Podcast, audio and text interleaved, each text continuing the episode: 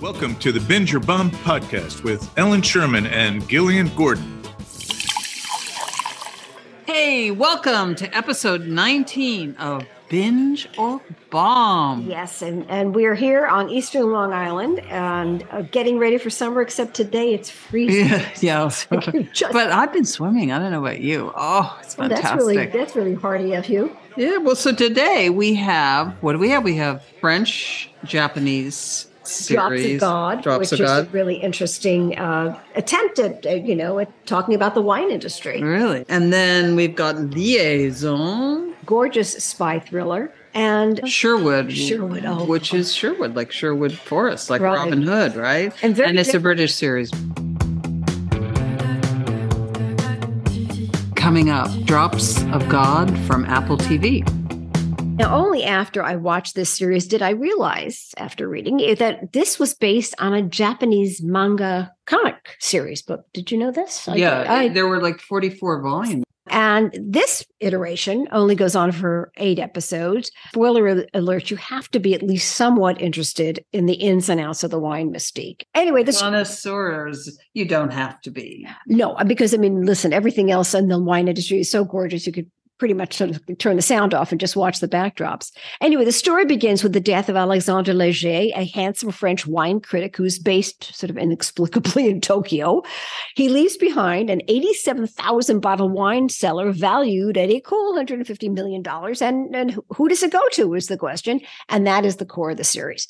Leger instructs his lawyers to hold a contest for his entire fortune, and the contestants are Camille, his 30 something beautiful daughter from whom he's estranged, even though Alexander had recognized in Camille this truly great wine talent. And taught her. Yeah, and taught her exactly. And, and she was traumatized by this teaching because he sort of would blindfold her as an eight year old and stick her in a wine cellar and make her like sniff, you know, the essences of wine and identify the sage and the juniper and all this. So she's and, and also, she throws up when she, I mean, she doesn't Yeah, drink, yeah. right? So Init- when we meet her, she doesn't drink. It's she's basically bizarre. allergic to wine. yeah. Uh, the other contestant is a cool, handsome Japanese heir to a diamond fortune, and he was Leger's uh, Leger's uh, protege in uh, Tokyo, and this his name is Issei. he's he's really an obsessive, isn't he? And he Mm. he's he's taken he's from a different route. I mean, she comes from a kind of emotional, Emotional, right. poetic space, Yeah, and he comes from I'm going to learn everything there needs to Exactly. learn. But of course, Leger has taught him. yeah. I mean, Yeah. there's a she's sort of the sensual part Mhm. of wine, and he is the more intellectual part of wine. Contest for Leger's fortune, which is sort of a winner takes all thing, is a three part brain teaser about wine. And as both Camille and Issei use their skills to win, they also have to face their own emotional faults and weigh how important winning is in the face of finding their own personal happiness. So, should you watch it? Quite frankly, it all depends because well, do you like do you like a plot device of who's going to win? Is that your favorite plot device? It's my least. Right, favorite ex- plot device. exactly. The uh, contests are rather clever and they are set against backdrops that are just to drop dead gorgeous. You know, there's gorgeous ancient Italian countryside vineyards and lush French wine country backdrops, and also the even high gloss high, high in Tokyo. What's fascinating about it is even if you don't know a lot about wine, and, and you know, I, I like a good wine, Mm. but I don't I didn't know the that much, names yeah. of all, you know, this year Chateau da da da da. But what what I found really fascinating was the way that they approached the wine, they tasted the wine, they savored the wine. Camille, the girl, is called the Mozart of wine. And that and she gets into this wonderful kind of surreal headspace. Well, that's that's. Which I really, really enjoyed. It's a bit like remember the Queen's Gambit. I, Gambit? ex- I thought that I Yeah. must say I kind of Yeah. felt like they were stealing a little bit from Well, that. Why not? Um, but from the best. it got a little sort of psychedelic. You appreciated that. beautiful. Yeah. I mean, because it, it, I- I'm it not so cut away much. to you know her memories of childhood. It cut away to the vineyards, to the earth, and all that. And there's also a deep dark secret that we will learn about the background of the whole contest. Really, Yeah, which I found completely unbelievable. You know, because the, these people are like planks. I mean, it was Yeah. literally like watching people walking like big planks of wood. Well, but the problem really with the series, besides all the interesting things that are around it, is that the two lead characters are total are duds. You know, they're as actors. I thought they were both just really I- wanting. Look, some people might might find them very appealing, but I th- I think How? that they made the story less accessible. And and it all felt flat. I mean, that's why I don't think we didn't like them because all of their communication was in English. The English was not a language that either the two leads were comfortable in. No. So they were trying to listen, not easy to act, really not easy to act if you're like stumbling over words that are not your native language. Yeah, note to producers for future reference. And I think he's a bit of a pop star. The- Oh, I'm sure he looked like he was some kind of K-pop guy. well, that would be inaccurate. I no, I understand, but he did look like a K-pop guy. Sorry, he looked like a he Maybe looked, that's because his father was. Oops. It does bring in characters in the father's lives, you know, friends of his who are wine growers who were really lovely and fascinating. And one of them who has a who who really teaches her everything he knows, and his son, who is sort of a genius of wine as well, who teaches her everything, and then she falls madly in love. And all of these characters are really interesting. well. The, and- that's the and- thing is that the supporting characters are all quite well sketched and Mhm. also very well acted. Almost everybody that is not the two leads is you know is a decent actor. final episode, the the the young the two young people, you're you know you think oh actually they're they're they're quite nice actually because they've both fallen in love, they both found something that means I something, and they both won. At the end, I thought to myself, well, why didn't I see anything of this for the first seven Yeah, episodes? I mean, were it not for the great settings and for the supporting actors and for the intrigue of it was quite, quite clever, the contest that he poses for each of the, you know, Yeah, and I, the third challenge, they have to actually make a wine, and I found that completely fascinating because I did, had not understood. Talk about Mm. not understanding about how wine is made. I didn't know about how people, you know, take those turkey baster right, the essences. and they put all the essences together. It was like perfume. Yeah. And it was completely fascinating. If you're crazy about wine, you know, maybe it's worth having a look at it. But for me, it was a bomb. Wow. I did not expect that. I'm going to be on the fence. What the? I think there was a lot worthwhile, but there's a lot of, you know, kind of visual landscape eye candy and fun stuff that you can learn about wine. So I, I, I think it's, it may be worth taking a look at. It's in Up next from Prime Video, Sherwood. Sherwood is a BBC drama, and it was inspired by real life events in, in post Brexit Britain.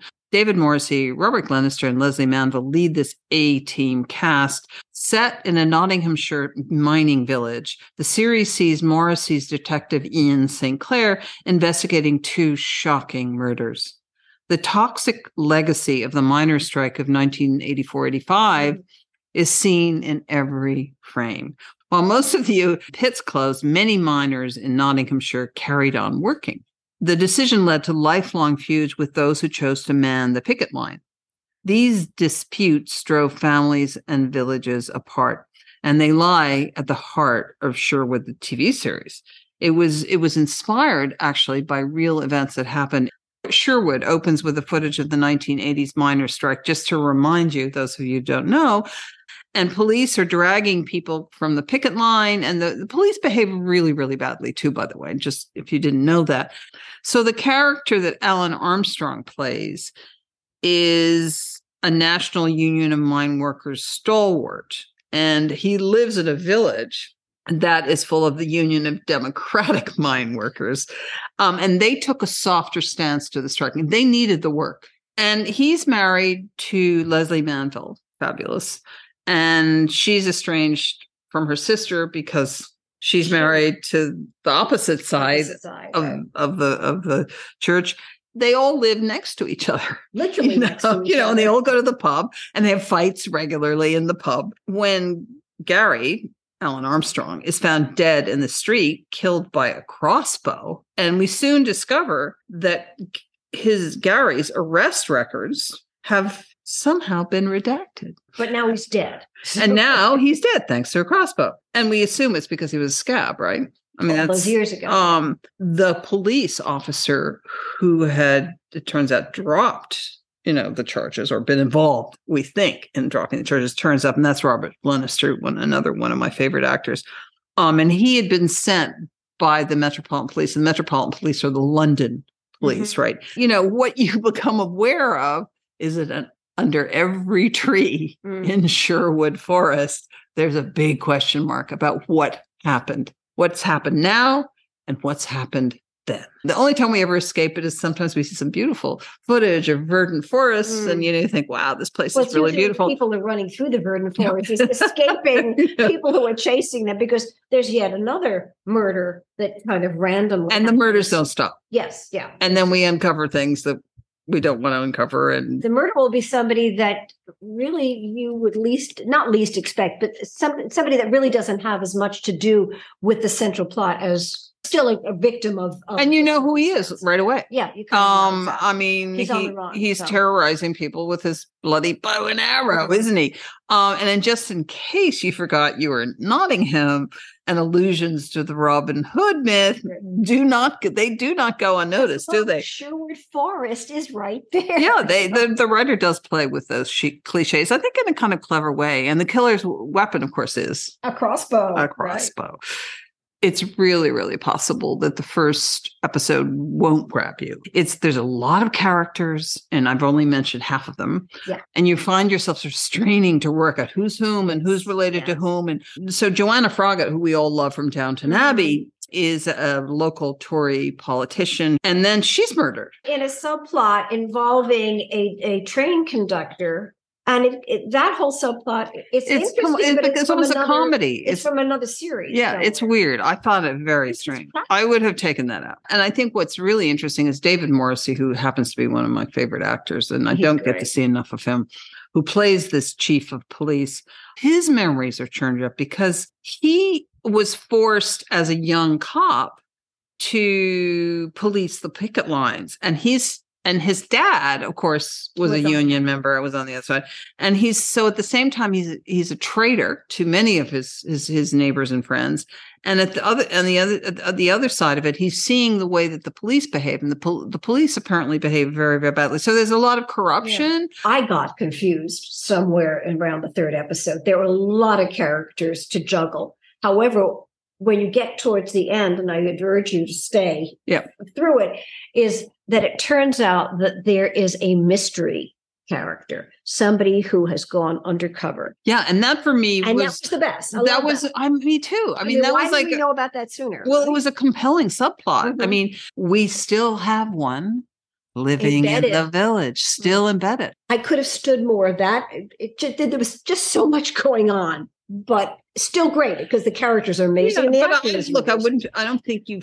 I didn't feel overwhelmed by it, and But you had to pay attention. You, you really do have to pay attention. Yeah, I mean, I think. Look, it's a really complicated drama, and I'm always happy when I find a complicated Yeah. drama. It also has been renewed for another season, which What on earth would we do with another season? which is exciting, but where where are they going to go with it? I you know, um, it look, it's well worth a watch. that's, it's- that's shocking. I'm yeah, really yeah, yeah. When I look to sit home and watch and binge, I really want to find important big themes Mm. to look at. The biggest theme, which is of that of reconciliation, of healing, because that is the most important thing in life that we can do to make Yeah. life livable. Well, this is a microcosm, you know, Mhm. of greater social ills. Um, But as this and all of Britain at this Yeah, exactly. point, you know. it plays out on the most personal backyard level. Your feeling? For me, it was a major binge, and I look forward to series two. And for me, a binge as well. And I can't imagine what they're going to do in series two, but I joined Gillian and looking forward to it.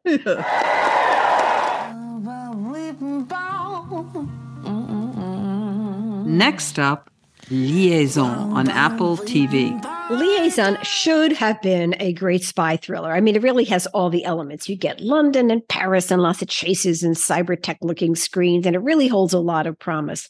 So it starts with a botched attempt to extract two misguided Syrian hackers from the deserts of Syria. And they were simply trying to hack into Syria's, uh, Syria's security system to thwart Assad's brutal police force. They also accidentally hacked into the system of a mega powerful private security forces whose goal is simply simply to terrorize the entire western world by controlling every aspect of everybody's security network and this security company initially just shows us how powerful they are by terrorizing britain by pulling off train crashes, massive floods, and even a potential plane crashing into the crowded London streets.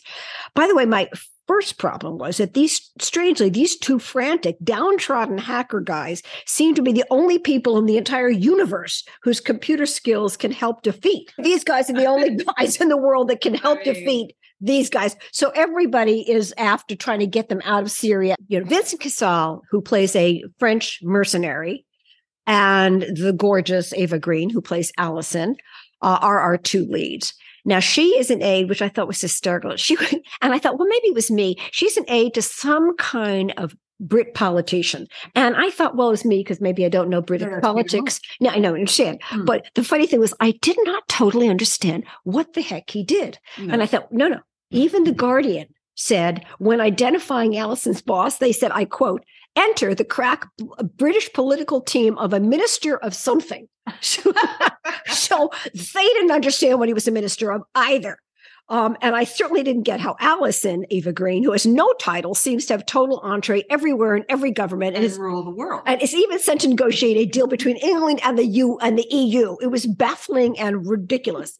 and we also will learn that Allison has a backstory with Gabriel that involves the righteous Allison having committed a heinous act of jealousy years before when she and Gabriel were idealistic echo warriors and clearly lovers.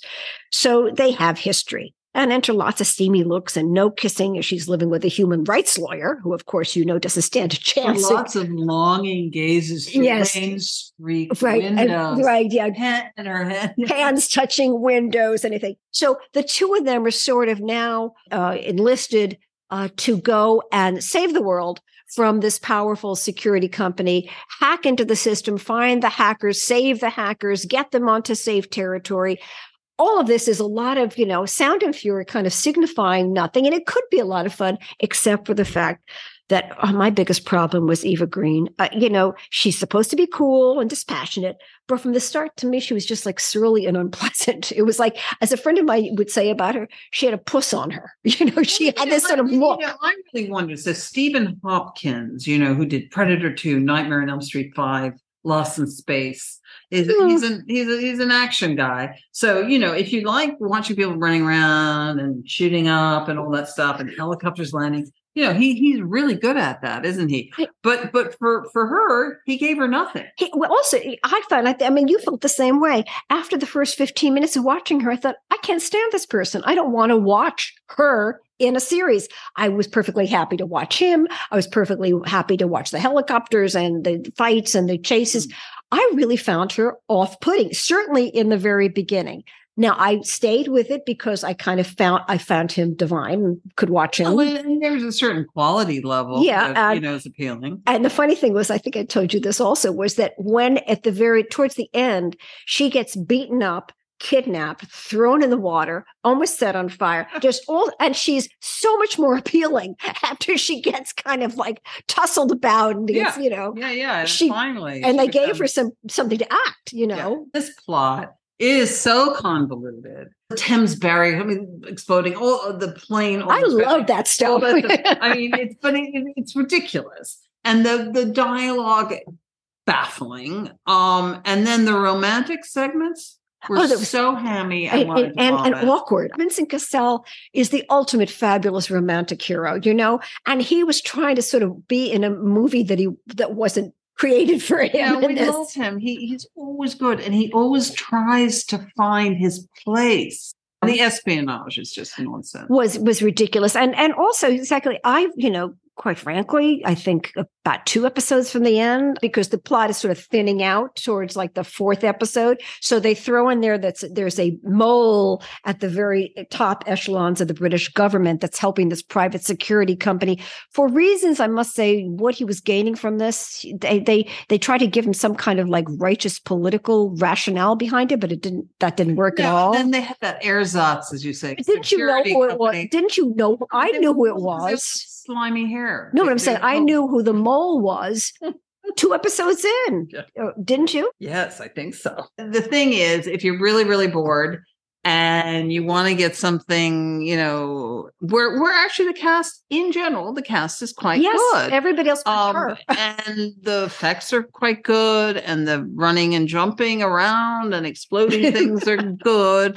But it is just a hammy, convoluted nonsense, isn't Yeah. it? It's kind of sort of like a Bond wannabe with, you know, sort of more political overtones. I guess So, what do you think? there's stuff in it that's worthwhile. I, I kind of binged it all in one night, so it didn't take me too long to get through it. I'm going to say I'm on the fence. What the? What about you? It's a bomb. You're so cruel.